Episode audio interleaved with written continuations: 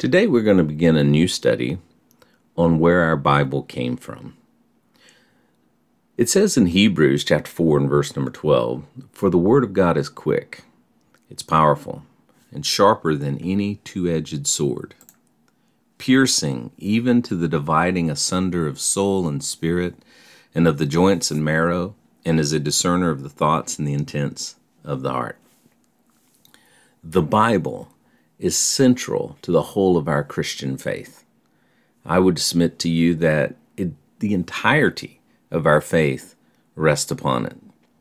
Because everything that I know about the living Word comes from the written Word. And to adequately understand this, we need to realize a sequence of events. There had to first have been revelation, which would have led to inspiration, which would have led to inerrancy, which would have led to ultimately canonization, which is the assembling of these books into one holy book. So you have to deal first with the issue of revelation. What is revelation? Well, revelation has to be discussed first because it comes first in the sequence of events.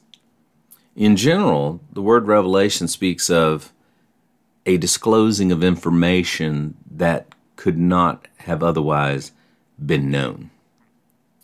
And when we speak of biblical revelation, we see two types of revelation. Um, the first type of revelation is what we call general revelation. Uh, general revelation is how God reveals himself naturally. It is a disclosure of himself through nature as the creator and sustainer of all things. And it comes through three things it comes through nature, it comes through conscience, and it comes through history. Now, when we speak of nature, uh, the Bible says in Psalm 19, verses 1 through 6, The heavens declare the glory of God, and the firmament showeth his handiwork. Day unto day uttereth speech, and night unto night showeth knowledge. There is no speech nor language where their voice is not heard.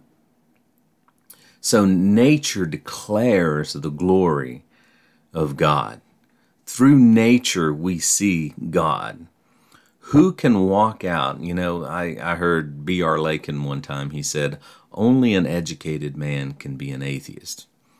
Because the uneducated man, when he walks out and he looks at the glory of God, when he looks at God's handiwork, he doesn't say to himself, wow, what an accident. Instead, he walks out and says, something bigger than me made this.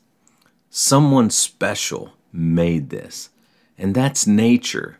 Nature showeth the handiwork of God.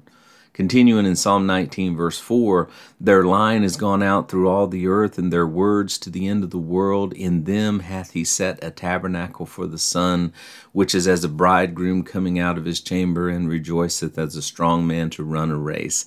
His going forth is from the end of heaven, and his circuit unto the ends of it, and there is nothing hid from the heat thereof. So even the heavens declare the glory of God, and the firmament show his handiwork. Day unto day uttereth speech, and night unto night showeth knowledge. So the first form of general revelation is nature. The second form of, genera- of, uh, of uh, general revelation is our conscience. The word conscience literally means cone, which is which means with, science, which means knowledge. So every man is with knowledge. Knowledge of what? In Romans chapter 2, verse 14, for when the Gentiles which have not the law do by nature the things contained in the law, these having not the law are a law unto our unto themselves. In other words, our conscience knows what's right and what's wrong. In verse 15, which show the work of the law that God has written in their hearts, their conscience also bearing witness, and their thoughts, the meanwhile accusing or excusing them. We all have a conscience. We all have a level of God knowledge. We all have a level of what is right and what is wrong. And then the third form of general revelation is history. In Deuteronomy 28, verse number 9, the Lord shall establish thee a holy people unto himself, as he hath sworn unto thee, if thou wilt keep the commandments of the Lord thy God and walk in his ways.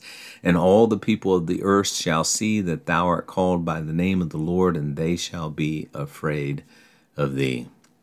History, as we turn around and we look back, we see God's fingerprints in the way we see God. We see every civilization that's ever come before us have gods. Uh, great book. Um, I'm trying to think of the guy's name. Uh, Richardson wrote a book called Eternity in Their Hearts, which I think every missionary should be required to read. He goes back and he looks at every culture and he finds God in their past. He finds that all all civilizations at one time were monotheistic. And over a period of time, they became, um, you know, pantheistic. But at one time, they were all monotheistic. And in his book, he shows how they go back to the God of the Bible, eternity in their hearts. Jim Richardson, awesome book, great read. It is seen by all men. Barnabas, Barnabas and Paul, Paul said in Acts, uh, Barnabas and Paul, um, it is seen by all men. Barnabas, Barnabas and Paul ask, Men, why are you looking at these? We are also men of like passion with you and preach unto you that ye should turn from these vanities unto the living God, which made heaven and earth and the sea and all that is therein, who in times past suffered all nations to walk in their own ways. Nevertheless, he left not himself without witness, in that he did good and gave us rain from heaven and fruitful seasons, filling our hearts with food and gladness. You see, Paul and Barnabas is saying is if you look in past, you see the God who made the heaven and the God who made the earth and the God who made the sea and all that is in them. He has not left himself without a witness. As such, it leaves all men without an excuse because he has the witness of nature, the witness of conscience, and the witness of, of history. Uh, Paul said in Romans 1:20, "For the invisible things of him from the creation of the world are clearly seen, being understood by the things that are made, even his eternal power, so that they are without excuse." So as we break that verse down, the invisible things of God through creation are clearly seen and understood by the things that are made. That's you and me. Even his eternal power and Godhead. And because of that, we are without an excuse. It is that natural knowledge of God that is the basis for divine judgment. No man will be able to stand before God in that day and say, I did not know. Because nature cries out, God. Conscience cries out, God. History cries out, God. And then that leads us to special revelation. Special revelation is when God reveals himself to men directly in a personal way.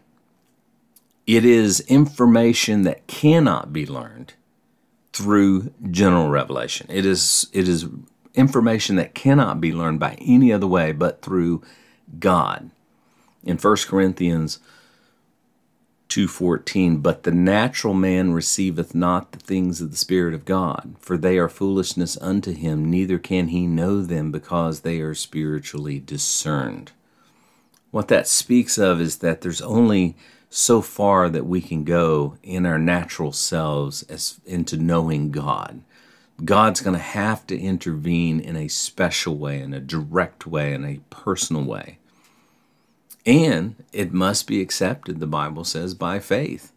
So then faith cometh by hearing, and hearing by the word of God. God's going to reveal himself in some way outside of nature, outside of our conscience, outside of history. Swindoll and Zuck, Zuck point out in their commentary that it was necessary as that it would have been impossible for Adam and Eve to just look around at God's creation in the garden and have been able to surmise from creation alone what God's will and purpose was for their lives. God had to have eventually communicated with them using words. So the conclusion would be that the ultimate form of special revelation is words, the Bible itself. For it is the Bible that contains the gospel that's necessary for salvation. Thus is the urgency of getting out this gospel. It is only through special revelation that we are able to learn truth about God that cannot be known or cannot be discovered by general revelation alone. So, in conclusion, as we study the Word of God, we have to understand that it has to be studied in a sequence. First comes revelation, first comes general revelation, which is through nature, through our conscience, through history. But that's not enough. While all those things point out that there's something bigger than ourselves, and every culture will attest to that, they do not specifically speak to what God desires of us. They do not specifically address us in a direct and a personal way. That comes through special revelation. And once you understand what revelation is, now we can move on to inspiration. And we'll talk about that next time. God bless you guys.